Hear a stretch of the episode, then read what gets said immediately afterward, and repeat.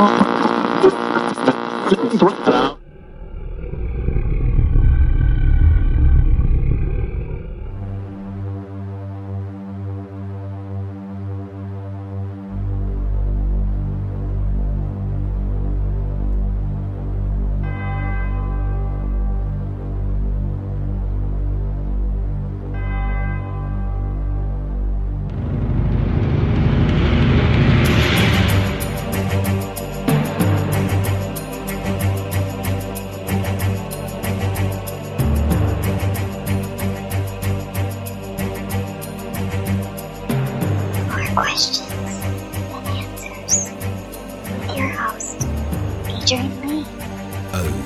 indeed. There are more questions than answers. Like if a Chinese man faked his own death, but his family were suspicious, would they bereave him? Hi, America. Hello, world. My name is Adrian Lee, and I'm your host. I love this show. Welcome. Oh, Nathan got there, bringing up the rear. You got there in the end. Welcome to the show. More questions than answers. The only paranormal quiz show anywhere in the world. Each week, my guests and I will search the world's newspapers, websites, and TV shows just for you to bring you the very best in paranormal talk radio entertainment and enlightenment. We will then test each other's knowledge of the week's events of the Mysterious! Strange, supernatural, unusual, bizarre, and just plain weird. If you, I enjoy that far too I much. know. If you, can I just say that sentence over and over again for an hour? That'd make me very happy. Mm-hmm. If you've just tuned in, especially to hear the show, then I admire your taste. If you've just tuned in by accident, then I admire your luck. I am huddled under my quilt with a large flashlight and a nice cup of tea with tonight's guests, somewhere in the barren wildernesses of the Midwest Plains, with the sound of my elderly mother snoring distantly from the room next door. So snuggle under your covers, turn out your light. Oh my! Someone go check on her. Turn out your lights and hold on tight. The rules are very. How do you know what my mother sounds like when she's sleeping? This is this is the question. More questions than answers, of course. Points will be awarded randomly for being interesting and for making me laugh or shiver in horror. Extra points will be available for shock and awe value. To help me control my rowdy panel of recidivists and reprobates, I will employ what I've called the inappropriate bell. An example of this would be the panel have no idea what's coming, and I have no idea what stories they have for tonight's show. So let me introduce my guests. Firstly, the mysterious and effervescent Heather Morris. She's been a paranormal investigator for many years, with her own team called Hellhound Investigations, and does all of her best work in the shadows. She is now one of the leading audio and EVP experts with the International Paranormal Society, and brings her knowledge and research skills to tonight's show. Heather opened her own ice rink this week and only charged 10 cents a go, which of course makes her a cheapskate.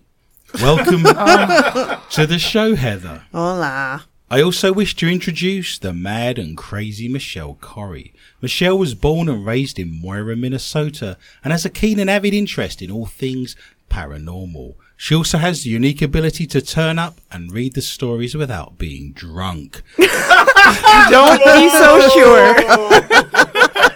Let's not be hasty. right. It's Mich- early. Michelle was invited to the funeral of the man who invented the throat lozenge this week, but apparently there was no coffin. Oh. Series 2, episode 74. 74 is a fine and upstanding number. His parents, the 37s, are very proud of him, apparently. A hurricane or a typhoon is a system with sustained winds of at least 74 miles an hour.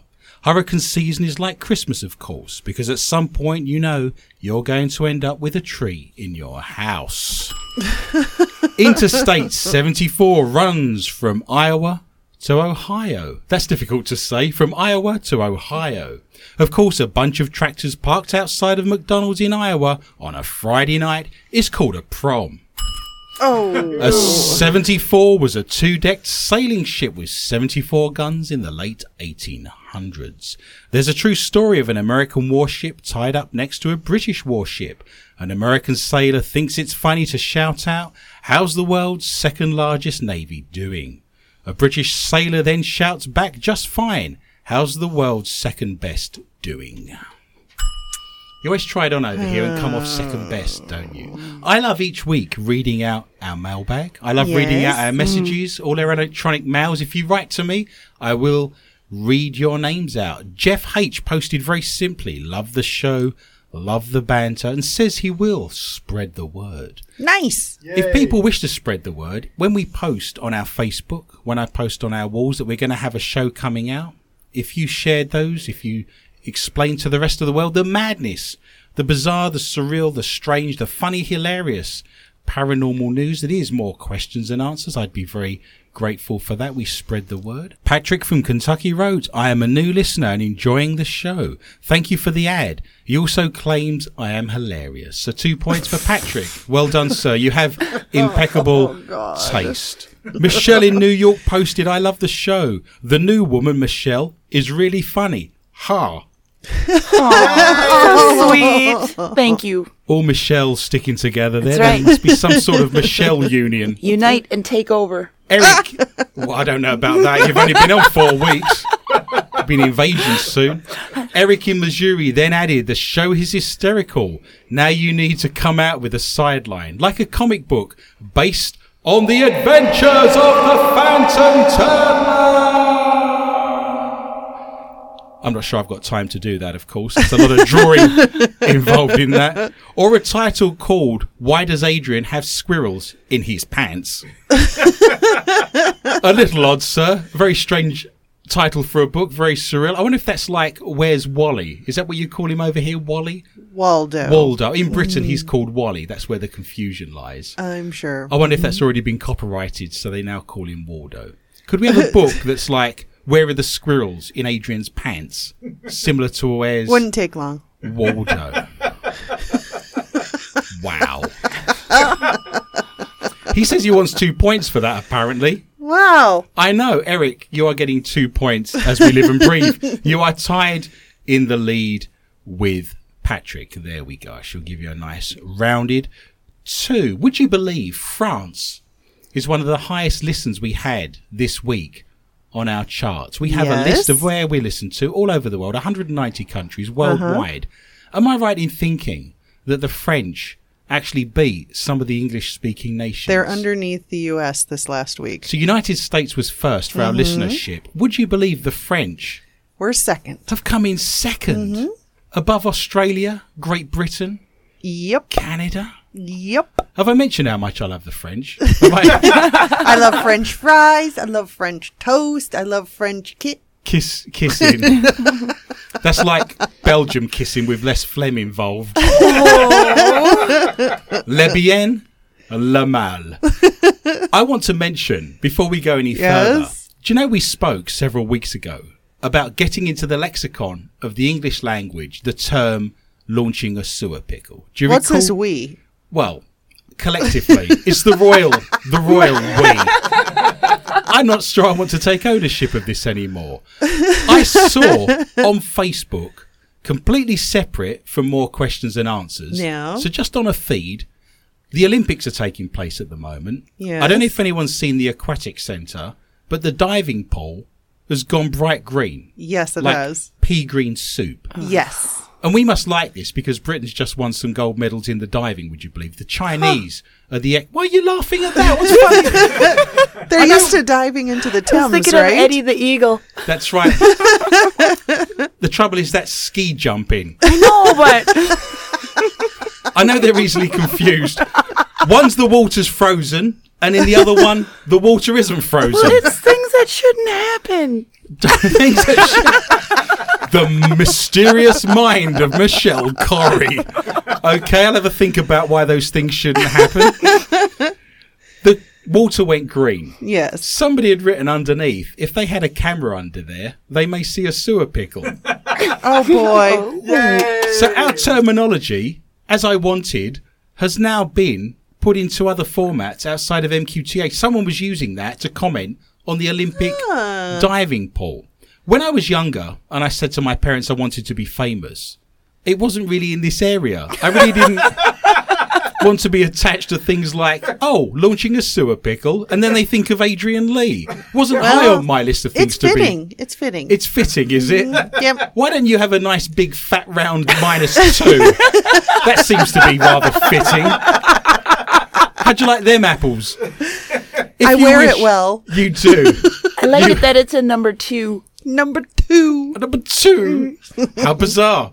Um, Facebook, if you wish to write to me, you can go to our Facebook site, More Questions Than Answers, with Adrian Lee. All of tonight's stories, all of our photographs, and much, much more. All the banter, of course, is on there. We have a Twitter account at Adrian underscore Lee underscore tips. That's T-I-P-S for the International Paranormal Society. Currently just have over 80,000 followers on there. We have a YouTube channel with some outtakes on. If you search for MQTA or more questions and answers with Adrian Lee, you will find our outtakes. Julie has actually been there. Julie in New Orleans has said she listened to the outtake we had on there, the man with the rather large twig and berries. Yes. On more questions and answers with Adrian Lee on YouTube. She's mm-hmm. written for that six minute clip, laughing and weeping, totally exhausted. Gonna have to listen again after a rest.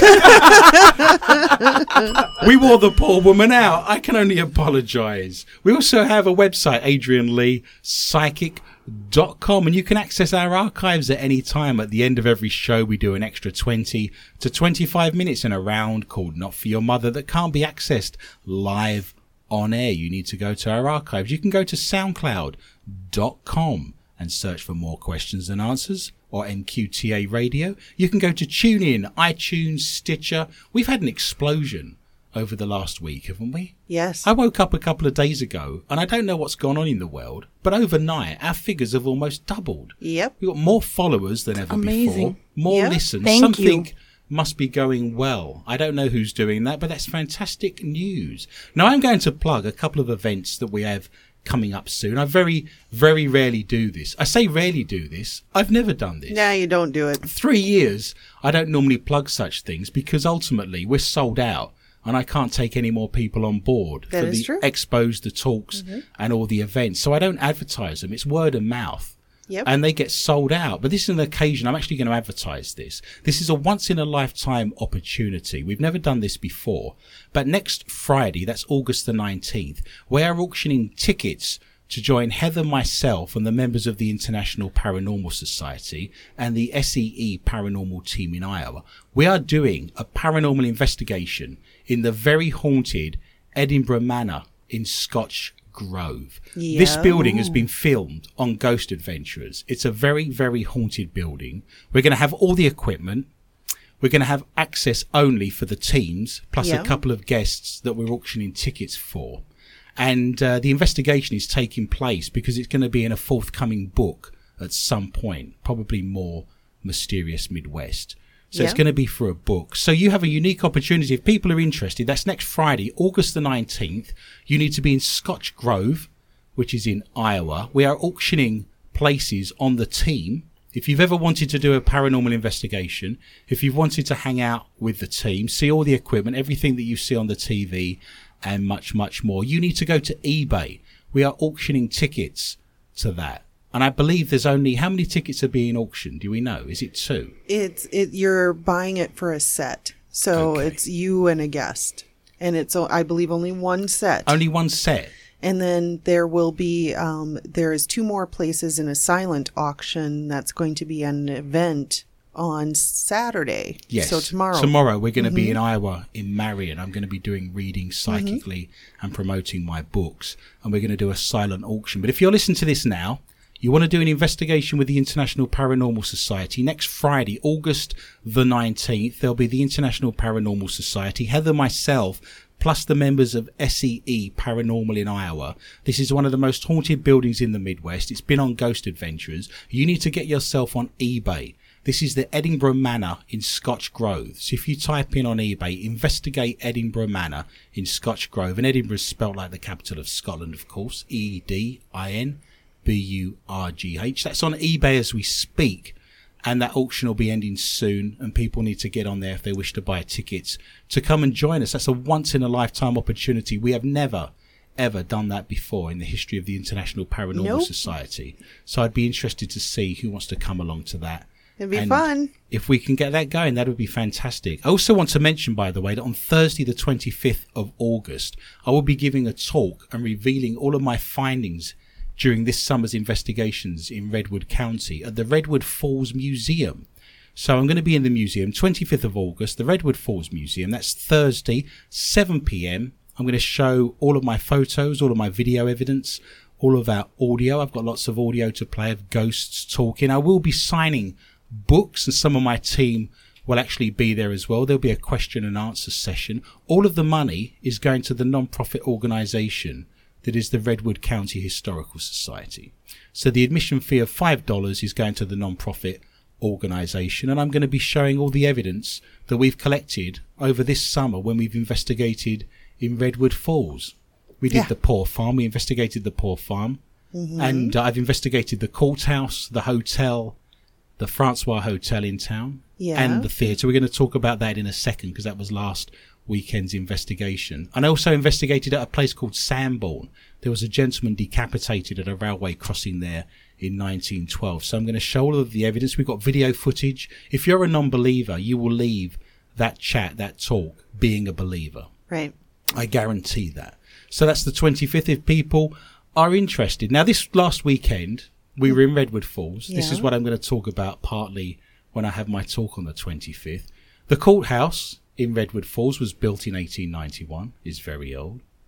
We also investigated on the same evening the Francois Hotel, one of the mm-hmm. oldest buildings in the whole of Redwood Falls, and the theatre, the local theatre, which was built in 1931. I love to spread ourselves thinly. We had a lot of Yes. investigators, the International Paranormal Society, coming from all areas across the Midwest, three locations in the same town the courthouse, the hotel, and the theatre. And before we go any further, I want to say a big thank you to Lauren, Craig, and Cindy, the owners or the people that were responsible for those properties. So I want a big Yeah. thank you to them for letting us use their properties for an investigation. Some of them were staying up very late with us into the early hours That is true. of the morning. I won't lie. There are times when I investigate the paranormal throughout the world where I sit for hours and hours and hours in the dark with nothing happening. That is true. I know on this show we play EVPs. We talk about all the fun and exciting things that happen. That's the moments where things happen. We have to sit in the dark for 10 hours to play that one EVP. It's not a constant, is it? You're not there with things Nope. flying around and ghosts whizzing about nope. like Ghostbusters and so forth. I have to say, I did get a few bits and pieces. I will read out in a second the evidence that I got. I didn't get that much evidence this time round. I'm Right. sat in the courthouse. There's been trials there. You can imagine 1891, the courthouse. Not much happened for me. Yet the other team I had, you took a team, you led a team, I did. I led a team. Yep. A team was led by Scott, who's one of my tech experts who Hi, Scott. in Superior. We gave him Brian, the psychic, and Pat, who takes sweet, Sweet notes. Sweet notes does Pat take. I'm going to have a t-shirt with that written on. Everything happened for them. Me and you, I don't want to talk on your behalf, but isn't it true to say that not a great deal happened for you and me? Nope. I felt like the tethered goat. I felt like I was the fluffer. I'd go in there first. It's true. Not It's a great true. deal would happen. They'd come in afterwards. Their The- eyeballs the size of Saucers. silver dollars. Yeah. They came out of the basement of the Francois Hotel like little kids high on Mountain Dew. I'd oh, never Oh, seen anything like it. They had their eyes wide open. They said, "You'll never believe what happened to us down there." Best investigation ever. the K2 meters were going off. We were getting EVPs. A ghost came through and made my dinner. It was great. yeah, Yep. Brian did. actually saw, Brian and Scott actually saw a full bodied apparition in the uh-huh. courthouse in the old records room. Yep. When we were doing the walkthrough, Scott said he saw a person walking through the records room. Yep. And they specifically, on the back of that, this is what the walkthrough is for. You work out where you're going to investigate and, and what you think's going to happen there. Mm-hmm. Where you're going to set your cameras up, where you're going to do your vigils. Because there's a lot of rooms. Yes. It's a big building. So obviously you want to make the best use of your time. So Scott said, I'd like to investigate the records room. Brian saw a ghost pop its head up and look at him from behind a counter. Yeah. So he was very pleased. All this happened for this team. Everything. Heather and myself, Got bunk. not so much, I would suggest. not, not so much. I did get a few bits and pieces. I went into the theatre. Remember, the theatre was built in 1931. Uh-huh. This is Redwood Falls, of course. I was on the old stage. The old stage dates back to when they did vaudeville as well as show films. I'm sat there in the dirt with Kevin and Paul, members of my team. It was filthy back there, I have to say. You had to crawl through a hole to get there. Yes, this Like a monkey. This, what, are you, what are you insinuating? Nothing. I'll do anything for peanuts. It's true. so I had to crawl through a little space. I mm-hmm. was taking life and limb in my hands. Yes. By clambering up onto that stage area because I thought quite reasonably that the most amount of activity is going to be on the stage, right? yeah. The electricity of performing, that reverential silence that you only find in a cathedral, the idea of ghosts, you know, performing. This is why theatres close down for one day a week so the ghosts can perform on the stage. You're supposed to keep a small light as well. Superstition dictates that a small backlight needs to be on the stage. Right. And the idea is that the ghosts and phantoms can perform their own plays. Wow. It's got nothing to do with health and safety, of course, and wandering around in the dark and then finding yourself in an orchestra pit 12 feet below the stage. So I had the ghost box running. Of course, you've got the usual hiss and pop of all the static and white noise. But I had, there was a small amount of dialogue, and I will look this woman up. But I said, Can you say hello? And a female voice said hello, and then she said hi twice. I said, What's your name? She said Cindy. Cindy, of course, means the bringer of light. I don't know if you're aware of that. The idea of cinders, the bringer of light. I said, uh, So you are Cindy? And she said, Yep. I said, Did you perform on the stage? And then a second ghost crept in and said, No, Cindy, don't say. So for whatever reason, there was another spirit with her that told her not to say anything. And she said no after that. So I said, Did you perform on the stage? She said no. I then said, Did you used to work here? And she said yes. I said, Were you an actor? And she said yes. So she contradicted herself from the first time.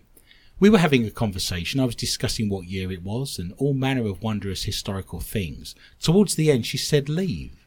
And I said, Are we disturbing you? And she said, Leave again. I said, Are we interrupting you? Would you like to, you know, get on with a play? Are you performing at the moment? Why am I causing you issue that you want me to leave?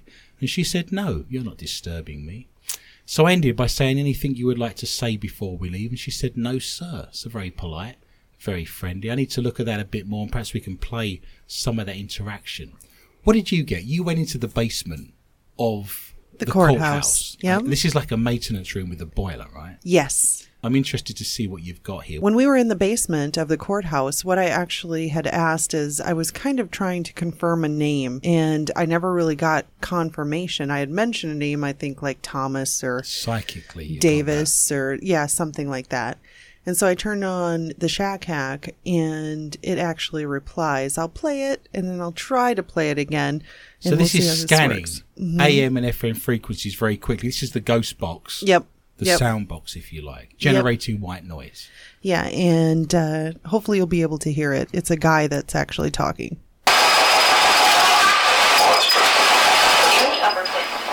I don't know if you could hear it, but there was a guy in there that said, "Well, that's true." So he's just reaffirming what Yep. you've been asking him. Yep. Well, that's true. So we need to listen to that again. If you blink, you miss it, of course. Yep. Well, that's true, is what he's responding to. Yep. Okay. Here we go. So I just wanted to pull a few bits and pieces for people to listen to give them an idea of the things that we're getting and the evidence that we're getting here. And in actual fact, Brian and Scott have sent me one or two bits and pieces, and I'll actually play those on next week's show because they got better evidence than we did.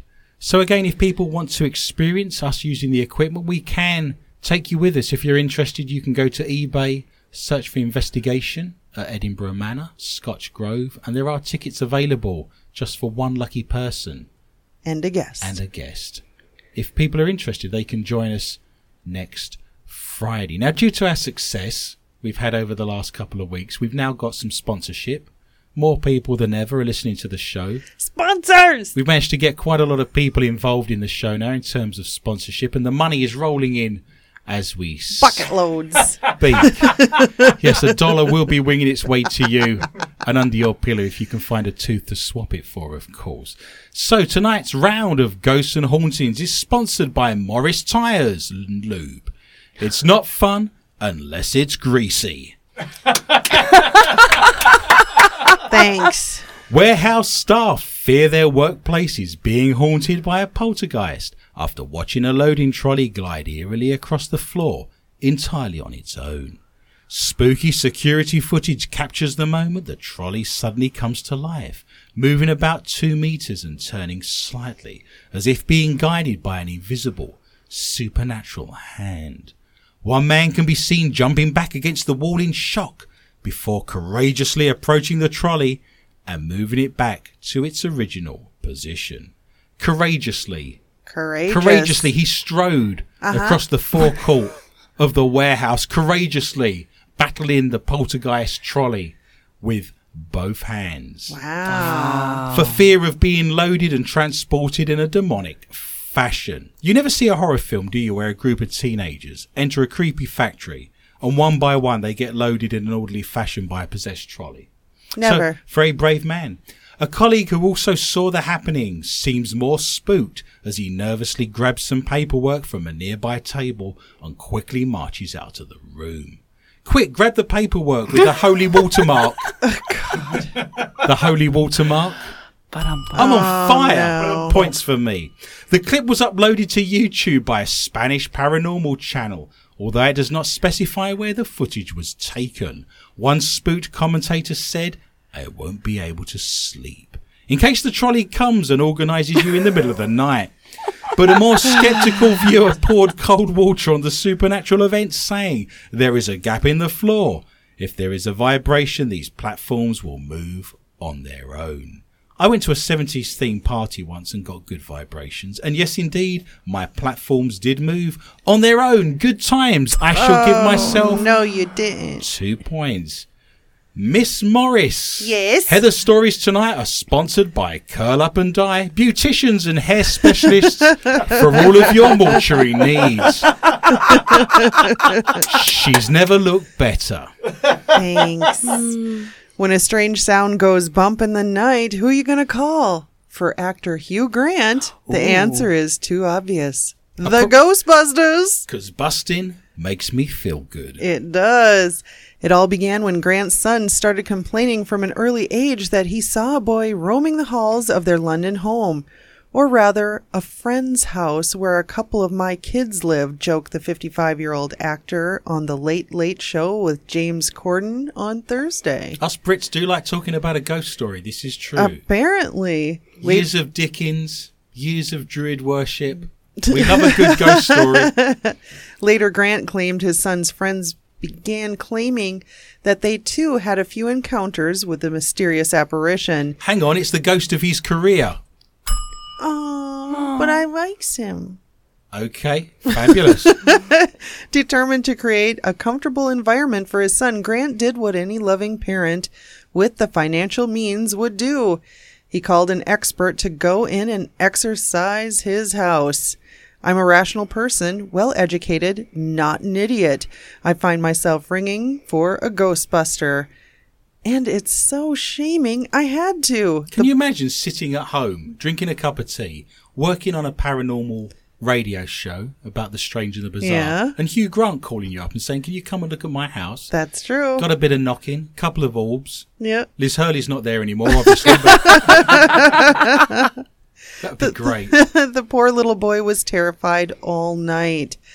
However, unlike the slapstick heroines in the recent reboot for or the classic comedy hit from the 1980s that it's based on, the Ghostbuster Hugh Grant called, whom he identifies as London-based spiritual healer and acupuncturist Wendy Mandy, did not show up in a hearse with the company logo wielding a blaster connected to a proton pack to grab the ghoul or foot activated traps to suck him up and carry him off. I'm assuming they're talking about the ghost.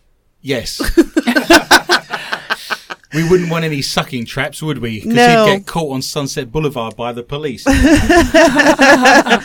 Mandy, whom Grant claims visited the allegedly haunted house twice a week for a period of time, reportedly used a method some ghost busting experts consider controversial and even a common means of ripping off gullible clients. What are they implying? I don't know. Depends if he's paying for it or not. He you're not. is. you're not He ripping off. did. He is okay. We don't rip off gullible clients because we don't charge anything. That's right. it's all free. it's free, I tell you.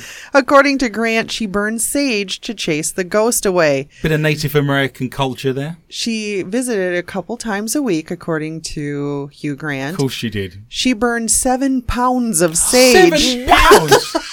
Wow. I've got Rastafarian friends that don't get through that I was much. gonna say. After multiple house visits, Yeah. Hugh Grant said bollocks He needs to be methods. rescued. Mm-hmm. Yes. As in, like Mandy lifeboats. There you go. After news of Grant's appearance on the Late Late Show went viral, the allegedly phony Ghostbuster hit back, arguing in an interview with the Daily Mail that the actor's cynicism about her methods weakened their power, and for that reason, the ghost was able to return. Is that convenient? It is convenient. She can come back the following week and get rid of it again. She can keep coming back, keep crossing it over. Yep. spend. You know what's happening? Yeah. He's, he's away in Hollywood doing films. She sat in the hot tub. She's emptied his fridge, Smoking a cigar. smoking a cigar, drinking his sherry, watching Glass his. of Dom. Wow, I feel as if we're learning a lot about Michelle tonight. Not all good, I understand. No. No. Wow. He didn't pay her enough, did he? He should have called Apparently. us. We'd have done a proper job and not charged him anything. Seven pounds of sage. I wonder if he got billed for that as well. That's a bale. That is a bale of sage. It is. I shall give you two points for being informative. That Sage brings advice.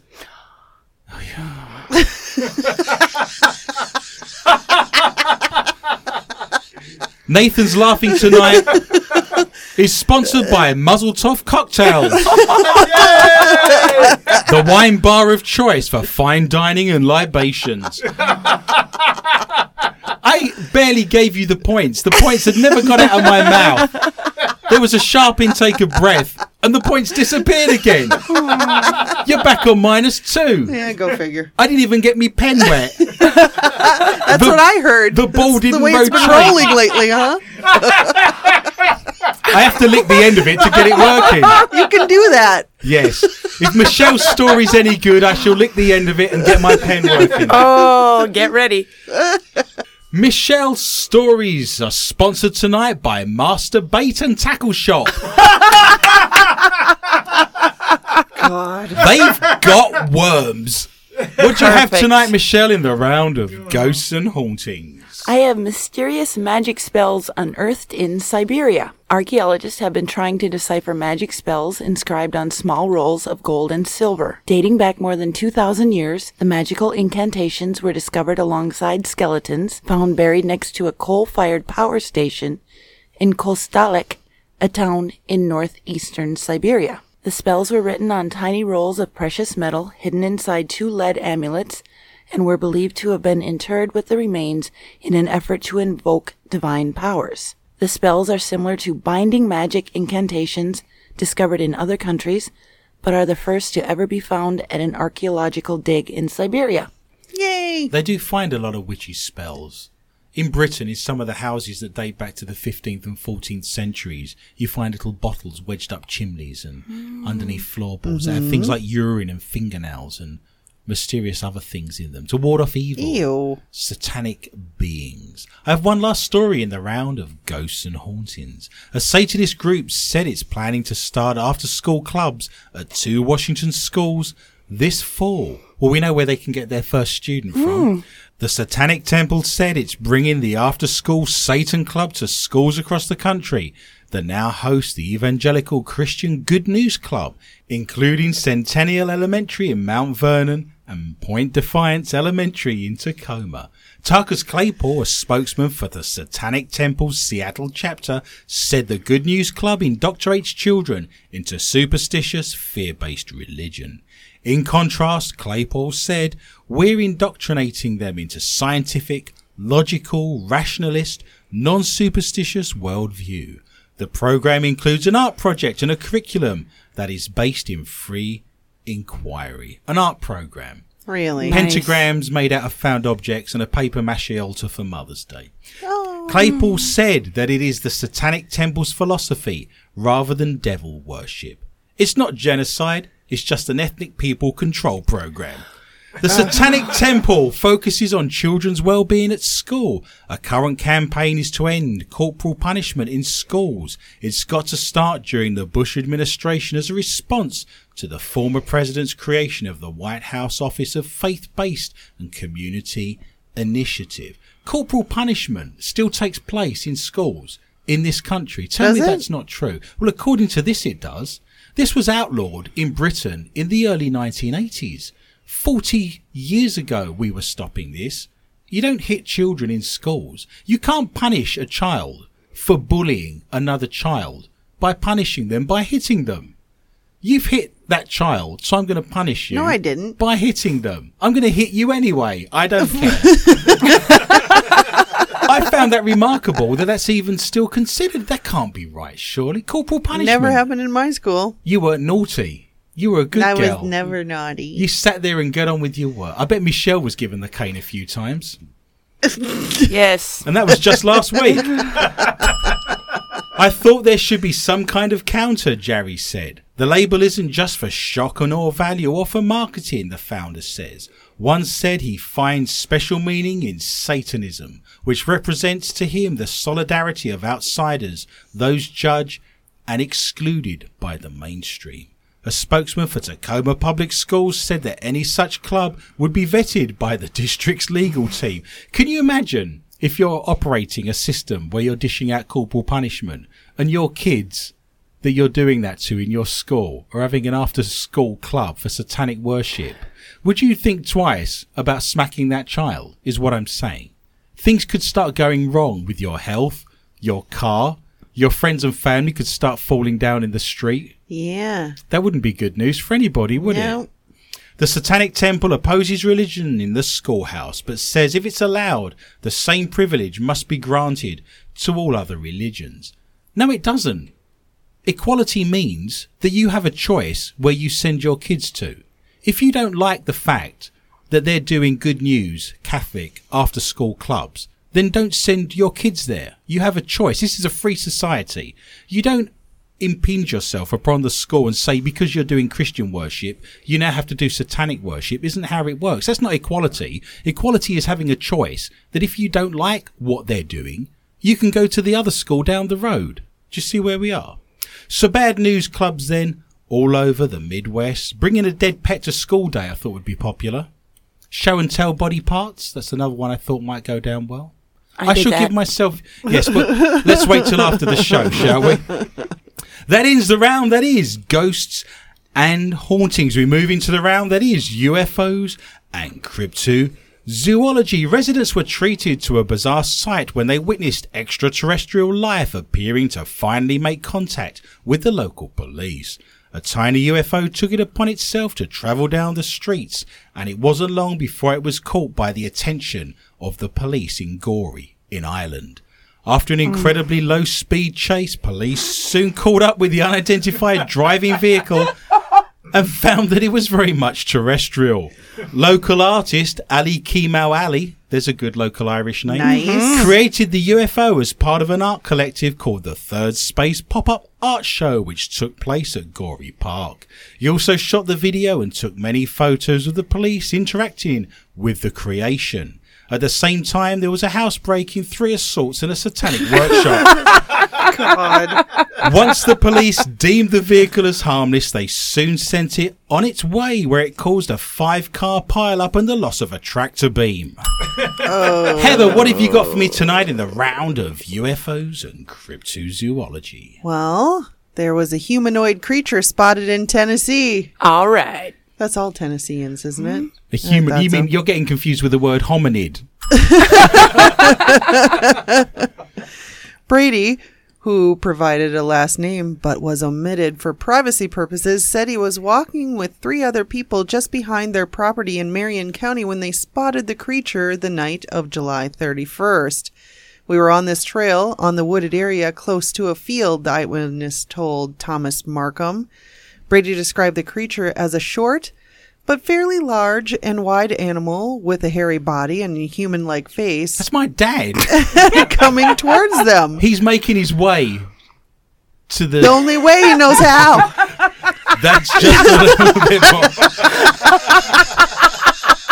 yes, when I often think of my dad, the Dukes of Hazzard tune. Oh, I thought you meant the Daisy Duke shorts. Yeah, have you ever met my dad? The interesting thing is our last name's Lee, so there is a bit of a connection there. with a car. The general. wow. I was thinking, You're right. before you stopped me, I was thinking he was making his way to the distillery. It's the Jack Daniels, isn't it? Yeah. Oh, Tennessee. yeah. That's where I'm going. I wasn't for one moment thinking my dad was wearing Daisy Duke's shorts. To be to be fair, my dad had to start wearing a bra when my mum found one in the car. Good times. Its face was round and had a little hair on it. Stop right there. It was round with a little hair on it. It's Nathan. No. it matches the description from the cave sightings. Apparently, there's been many, many cave sightings of this creature. Like a troglodyte, a creature from the A caves. troglodyte. I like that word, troglodyte. It's won me many a game of Scrabble, I tell you. Oh, there was no photographic evidence provided by the eyewitnesses. really? Yeah, never on, is. man. Nothing. Nothing. The sighting allegedly lasted about 10 seconds, and Brady did not specify what the creature reportedly walking towards them did next. He believes the new sighting could add new information to the possibility of the reappearance of the extinct giant ground sloth. A I didn't know- Giant. Hang on, he said it was short. Yes. Is that, is that a giant sloth? You don't get many short giant of anything, do you? That's like an oxymoron, isn't it? It's one of those giant small sloths that you read so much about. Yes. How quick was it moving? I don't know. He thinks it was an elephant sized sloth native to South America, believed to have been disappeared by the end of the Pleistocene. The Pleistocene period. Yes. uh-huh. Is that like the Play-Doh period? yes. Just after the Play-Doh period. Some may not know that the sloth bones were actually discovered close to the location of the cave. I didn't know we had sloths. Yes, and they, the I have seen images. I have seen illustrations, artist rendering of what the giant sloth would have looked like back in the Pleistocene period. They're very large creatures. Elephant sized? It's elephant sized, madam. Nathan to my right is circus sized. It could be possible that these creatures moved into the large cave systems found in Kentucky and Tennessee. In October of 2014, a man from Australia who calls himself Nephilim Hunter captured the images of what he Oh, called. Michelle's gone. Will there be a snort in there somewhere? No. Okay. Just checking. Anytime you feel you want to snort, you just let your snorts are being sponsored at the moment. Everyone you do, some money goes. I'll try harder. He captured images of what he called a Nephilim creature attached to the roof of an undisclosed cave in Douglasshire. Or Douglas Shire, whatever. And Oh, okay. That's a very savoury attitude you're having to tonight's stories. I'd take them more seriously, madam. There's points at stake, and you're losing badly. Uh, in 2013, a woman calling the radio show Coast to Coast claimed to have lived in a cave with Bigfoot for three weeks in Tacoma, Washington. it never did the washing Well, washing what up. happened? I don't know. It didn't work out. Didn't work out. That's Yep. In late August of 2014, a cave explorer told longtime Bigfoot podcaster Reverend Jeffrey Kelly about his encounter with a Sasquatch in a cave in Tennessee. So it might be a squatch. In a Ooh, cave, Yes, with some billowing squatch hair. some billowing squatch hair. That's As right. he's running through yes, the woods. Yes, running with his conditioner. With streak with his condition. a little bit of a limp. It's just, so let me get this straight, just in case any of our listeners are confused. This is the best by- story ever. I've been confused for at least five minutes now because this started out talking about my dad and suddenly went into the Dukes of Hazzard. But what we've ended up with five minutes later, and I don't know how we got there, and there doesn't seem to be any point to this story. But we now let me get this straight, and you can correct me if I've got this wrong.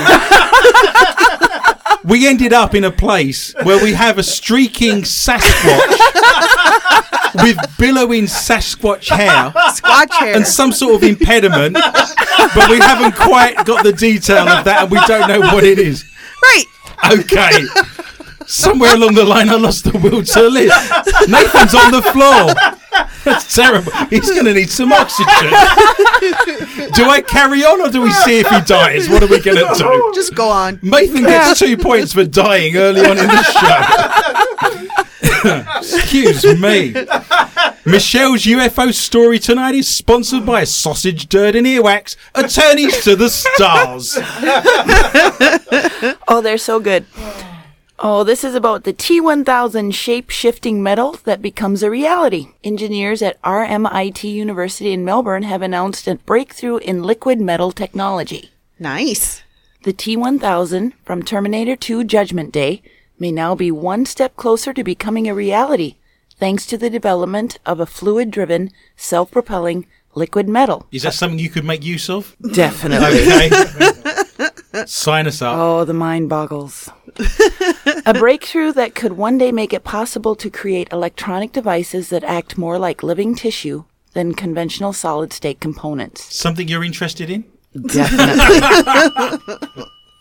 In one experiment, the team managed to create a primitive machine by adding a single drop of liquid metal to some water and then adjusting the water's chemistry to make the metal change shape. You could have fun at bath time, couldn't you? Oh, anytime. This is like Play Doh for the bath. Yeah. You could make all. What if there's two? I've lost the two of you. You've both gone crazy. Look at your crazy eyes. Yeah. yeah. Heather Morris, your pupils have dilated. Does it need a battery? Nope. Just a big bath full of water. What are you shaking your head for? I'll be back. Your clothes, give them to me. Nice night for a walk. Hasta la vista. Fantastic. Bobby. Worth every single cent of the sponsorship money.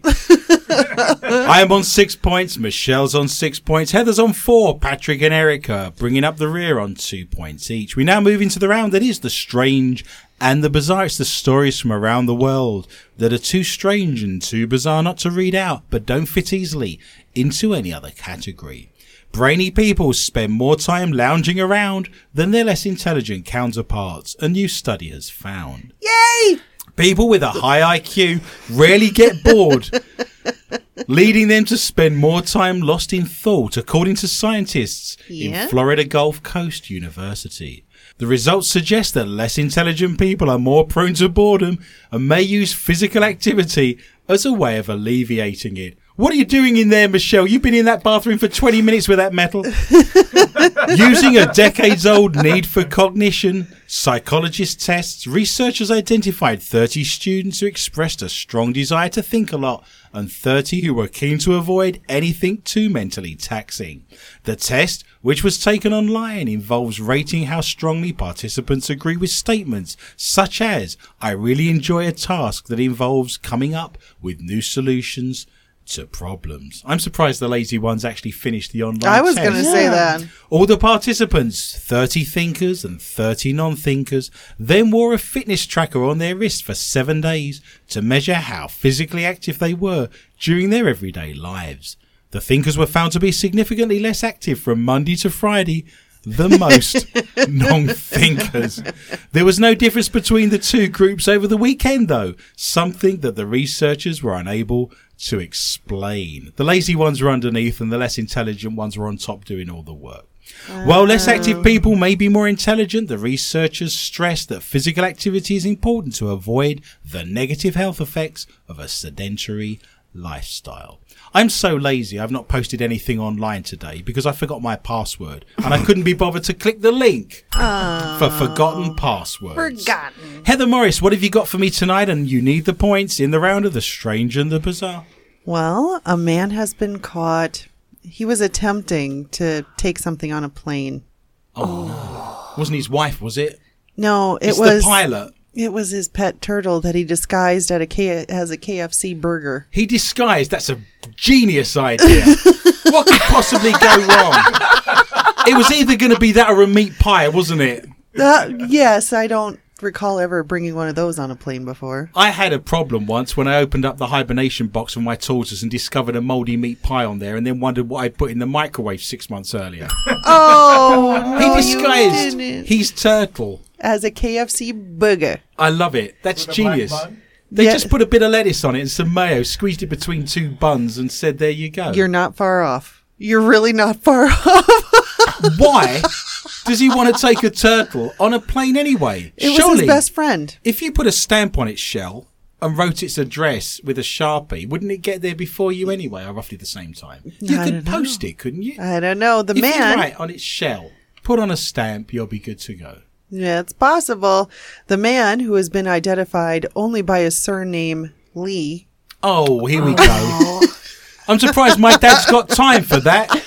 What with running round the caves of Tennessee in Daisy Duke's underwear, with some sort of impediment and his hair bellowing in the wind. He was at China's Guangzhou Baiyun International Airport ahead of a China Southern Airlines flight to Beijing when staff spotted on the x-ray scanner some odd protrusions from the fast food wrapper, according to China's daily newspaper. Lee, motivated by a desire not to be separated from his pet, told officials mm. Separation anxiety That's from right. your turtle. had hidden the turtle in a sesame seed bun and packed it in the KFC paper. Tell me that turtle's called Mac. Ah, there's no turtle in there. Just a hamburger. Lee reportedly told airport staff. So he's Welsh now, is he? Was he from Cardiff all of a sudden? Well, after initially refusing a bag search, he said, oh, "There's nothing special inside the sea." Is this racist? I can't.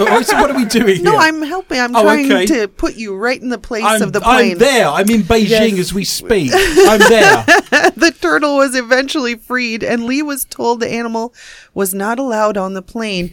He agreed to leave his beloved turtle with a friend so that he could make the flight. When you said he disguised his turtle, I thought he'd put a wig and some lipstick on it. No, just a bun Just a with bun. sesame seeds. Oh. God. Some users on Chinese social media website Weibo were moved by Lee's warm relationship with his pet, while others chastised him for submitting the turtle to an X-ray machine. Can you have a warm relationship with a cold-blooded animal? Is that possible? I think so. I think he's trying. He's trying.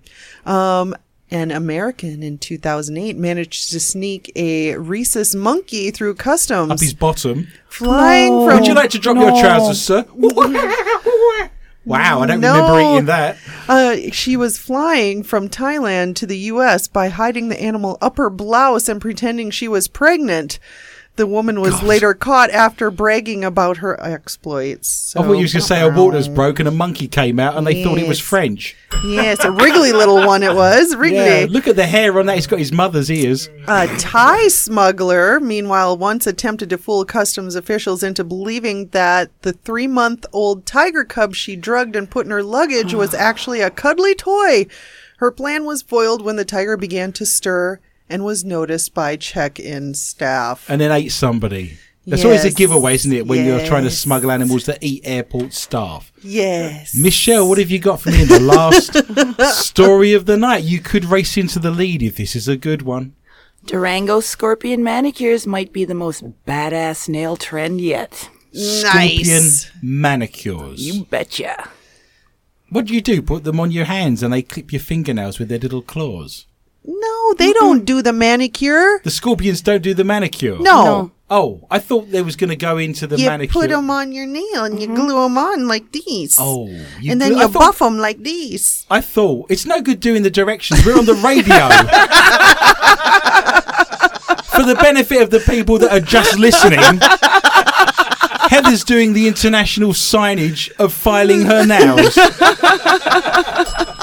We've seen El Chapo nail decals, bubble nails, and even furry nails. But of all the wild nail art trends, the most hardcore may be the scorpion manicures coming out of Durango. What if you start scratching your bottom? Could that be an issue? Yes, That would be problematic. Oh, wouldn't you it? wouldn't want to bite your nails, would you? Oh, Well, afterwards or before I've scratched your bottom? Do you scratch your own bottom or someone else's? Maybe I'll bite your nails while you're scratching my bottom. Wow. You're going to bite my nails.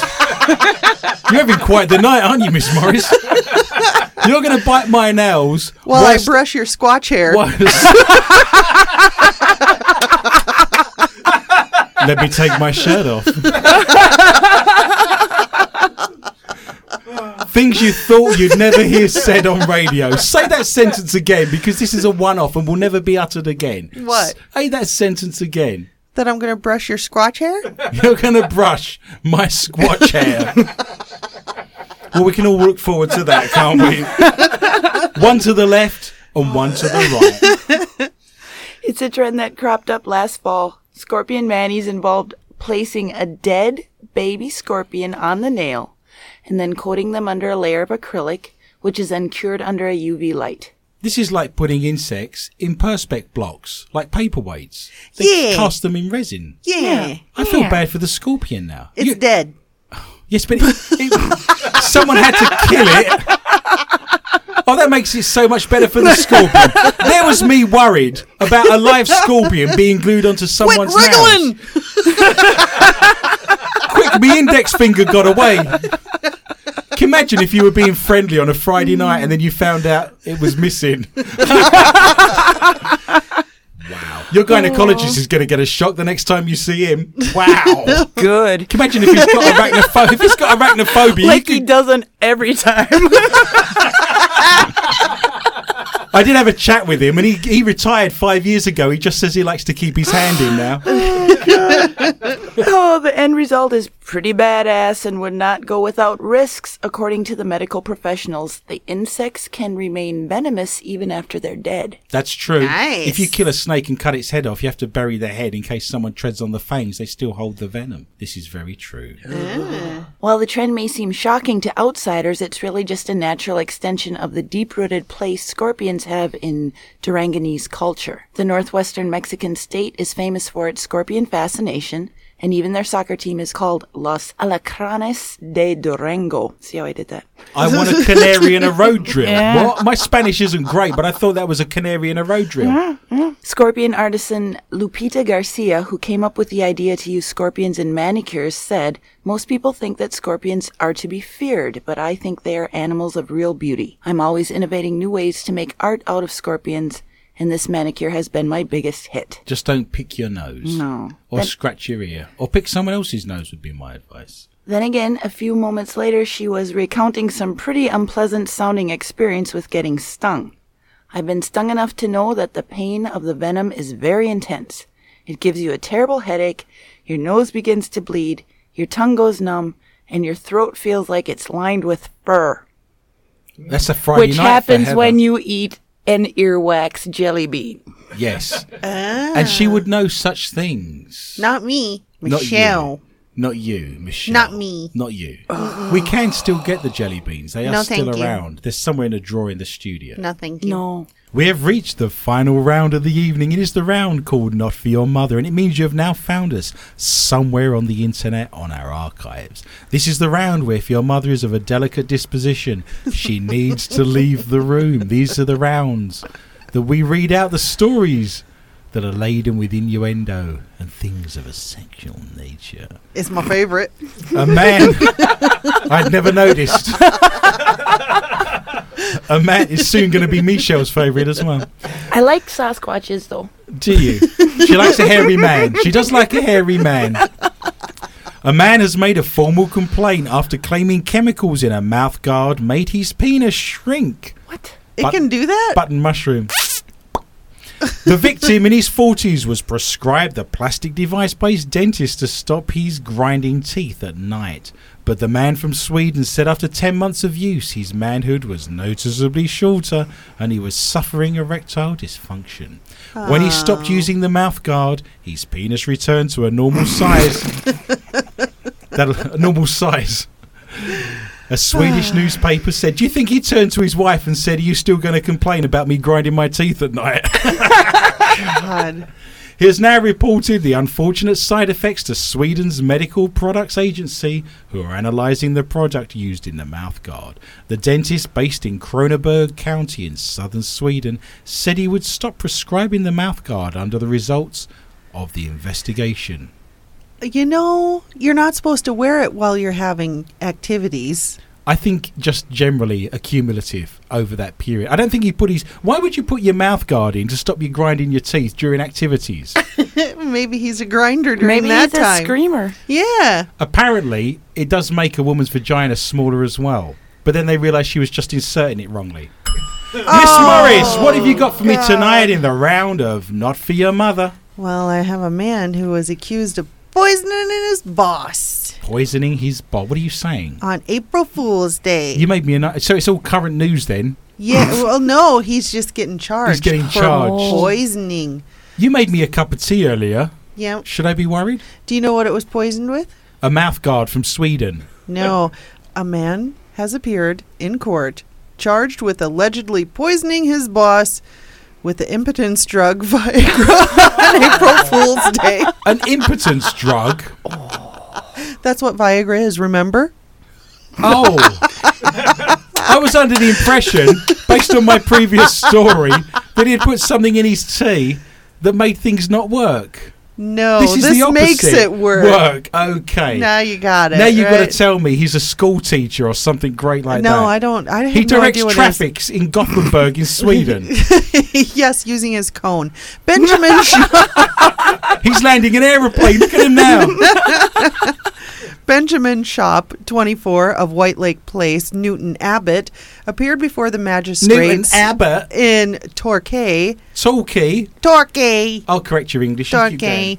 Uh, charged with the offense against Daniel Weber. Have you ever Chope- seen the show Fawlty Towers? The sitcom? Yes. I love it. Right, that's Torquay I love it. on the coast of I loves it. Chope was not required to enter a plea when he appeared in court on Thursday, July 28th, but the court was told that the offense took place on April 1st in Newton Abbot. Chope was charged with maliciously administering a poison or other destructive or noxious thing. A nice stiff cup of tea. That's what's needed. with intent to injure, aggrieve, or annoy Mr. Weber. I don't think Mrs. Weber was annoyed at all. No. Just saying. Magistrates decided that the offense was so serious that it could only be tried at the Crown Court. Chope was granted conditional bail and will next appear at Exeter Crown Court on August 25th. Where's he expecting to get a stiff sentence? Oh! I shall give myself some points. a group of dogs were sent into a frenzy on their afternoon walk after chancing upon a giant sex toy, which ended up as the top prize as a pet owner's golf club tournament. So many questions. Chocolate Labrador Galaxy got all hot under the collar when he found the foot long toy during a stroll in Newton Le Willows, Merseyside. A foot. A foot? I've got 12 inches, but I don't use it as a rule.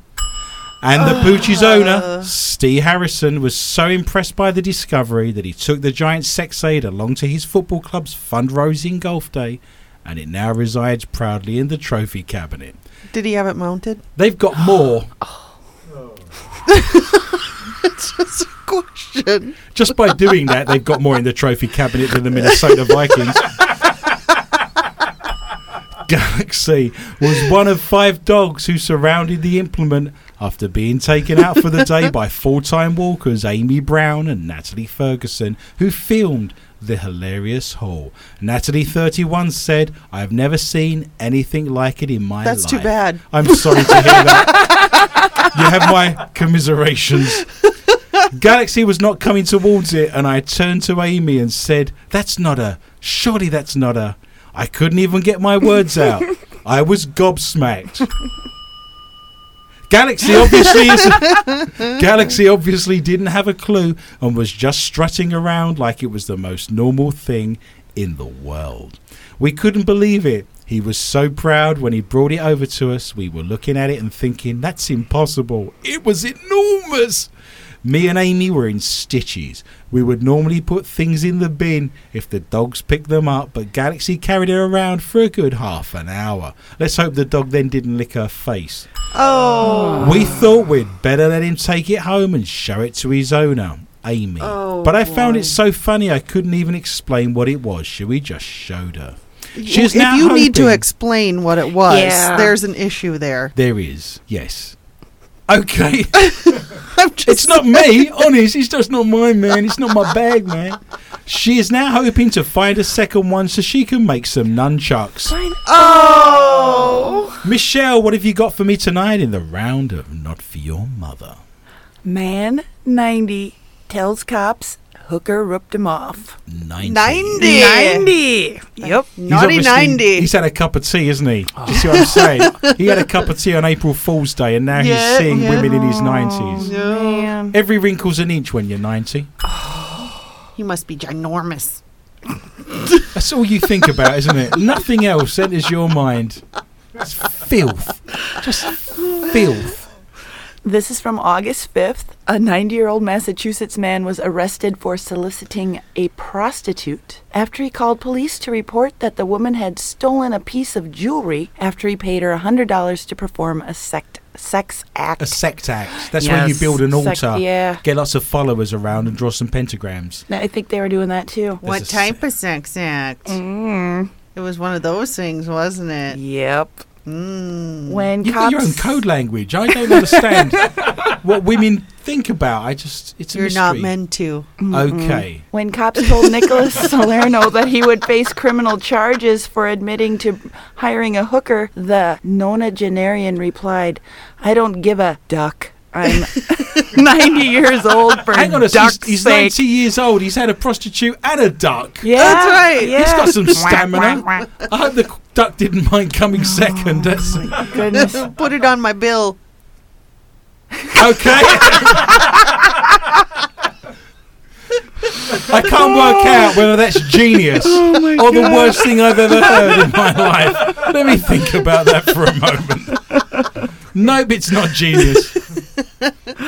As detailed in a marvelous Dennis Police Department report, Salerno dialed cops in late June to report that he had paid Karen Pariah, 48, for a sexual encounter in his home. Salerno said that he got Pariah's first name and phone number from a friend who reported that he paid a girl $100 for a blowjob. There we go. Ah, It's out. It's old Big J.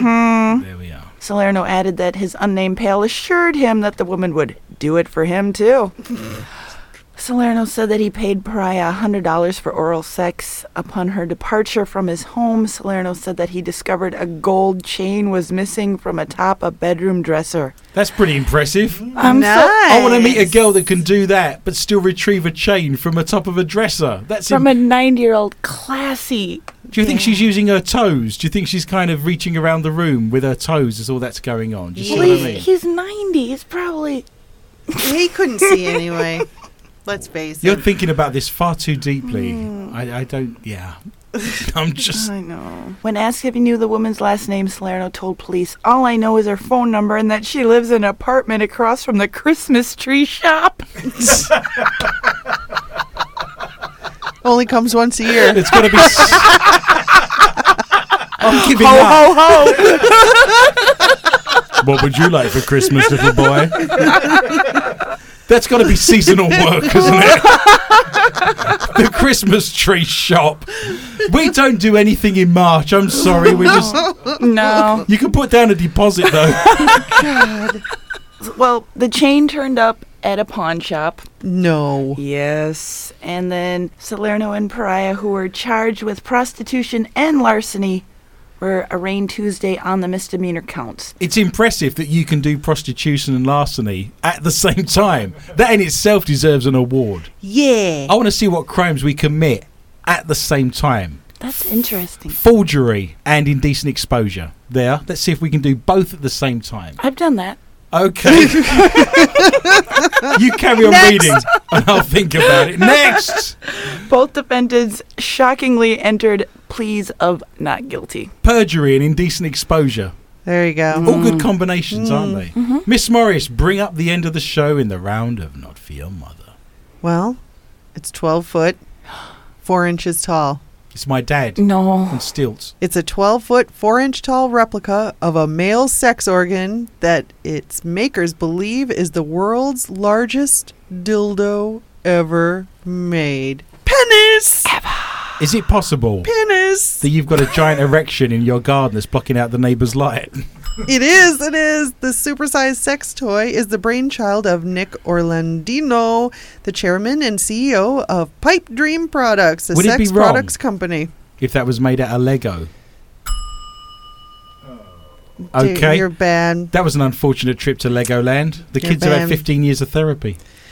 Two years ago, they were they were actually making this for the sex convention that's held in Burbank, California. But two years ago, we made a wall of um, clocks Okay. Clocks featuring our confused. product. This is a clock convention now where they're telling the time, are they? It rhymes with clocks. Yeah. Did you not follow that? Yes, I got that. Okay. I was being ironic. Who knew? it was a hit of the show. I was trying to figure out how I was going to outdo myself. The company's flagship brand is a dildo called King um, Clock. And in June, Orlandino decided to create a truly king sized version. Moby Dick. Yes. Uh, Wow. Wow. Can't say that. Yep. Edit that out. My King Dong. That's terrible. That's terrible. My employees looked at me like I was crazy, but then they said, We can do this. it took about three weeks to design, mold, and sculpt the massive member. We had to use aluminum air duct panels to make the shell, and then we put. To make Michelle. and then we put the rubber over it. Yep. Can you imagine? He said, I think you both are, actually, aren't you? Yeah, we are. Yeah. It was emphasizing the elephantine erection. It was like the company's products that they make all across America. Orlandino admits the giant um, dildo is the only suitable for promotional purposes since it's used. since it's highly unlikely it can be used for other purposes. It's ginormous. It's twelve foot, Michelle. He says Makes he- you want to take up mountain climbing, doesn't it? He If said you got to the top, would you stick a flag in it? There's a spot. Uh, he says. Controversial. He says he may be proven wrong when he takes the freaky phallus to Germany in October for the adult novelty trade show in How's he- Hanover. what's he doing? Rowing it over? It's a submarine. How's that? He's not going to disguise that as a hamburger and get it on the plane, is he? Submarine. Christ. We all live in a yellow sun. That's right. And they're going down on it. Um, Oh. Your face is priceless. I have to say semen. Oh, no. this isn't going out. Surely we'll get taken off air. He said if they take it to Germany, they might be jumping all over it. Germany is crazier, you know? If he has to bring it back, is that a U-boat? Yeah. Oh, no, it's an O-boat. Oh. He said he's been contacting the Guinness Book of World Records and they won't return his phone calls. Because they have standards. That's right. They really don't. I know. he said that doesn't bother him though. He's thinking about the next best thing. Uh, he said, I think we might do the world's largest vibrator or maybe, maybe the world's Please. largest squirting dildo. Oh. Can't wait. fountain of some description, isn't it? Wow, I feel like you've had a lot of entertainment there. I enjoyed that story. Look at the two of It you. was a big one.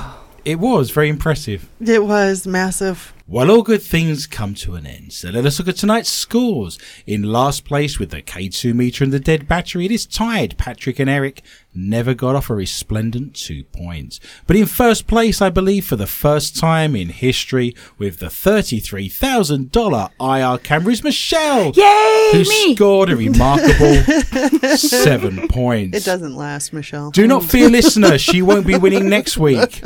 We are back with a whole new bunch of stories. Oh, there we go. At the same time, and I would love for you to join me. Every time she snorts, we get a hundred dollars. Yay! It's like sponsorship. Do it again and we can build a hospital. Your mom woke up. there we go. Two more and we can afford a dialysis machine. Oh, thank God. I would love for you to join me for a fun and informative journey through the world of the paranormal, strange, intriguing, bizarre, and weird. Please tell your friends and family about the show and feel free to contact me anytime via my Facebook site. More questions and answers with Adrian Lee, or you can contact me on my Twitter account at Adrian underscore Lee underscore tips. Remember, we now do an extra 20 to 25 minutes on SoundCloud. You can hear that in our archives in a round called Not For Your Mother. And remember, if you wish to join us next week on a paranormal investigation at Edinburgh Manor in Scotch Grove, Iowa, you can go to eBay right now and bid for those tickets. A once in a lifetime opportunity. My gratitude and greatest thanks are extended to Lorna Hunter, Heather Morris, Jeton Drainer, Michelle Corrie, and Nathan Bush, and all at the International Paranormal Society at intoparanormal.net, and all of the show's sponsors, including the Lakes Area Paranormal Interest Group and MUFON of Minnesota. It just remains for me to say thank you for listening, and remember, be interested,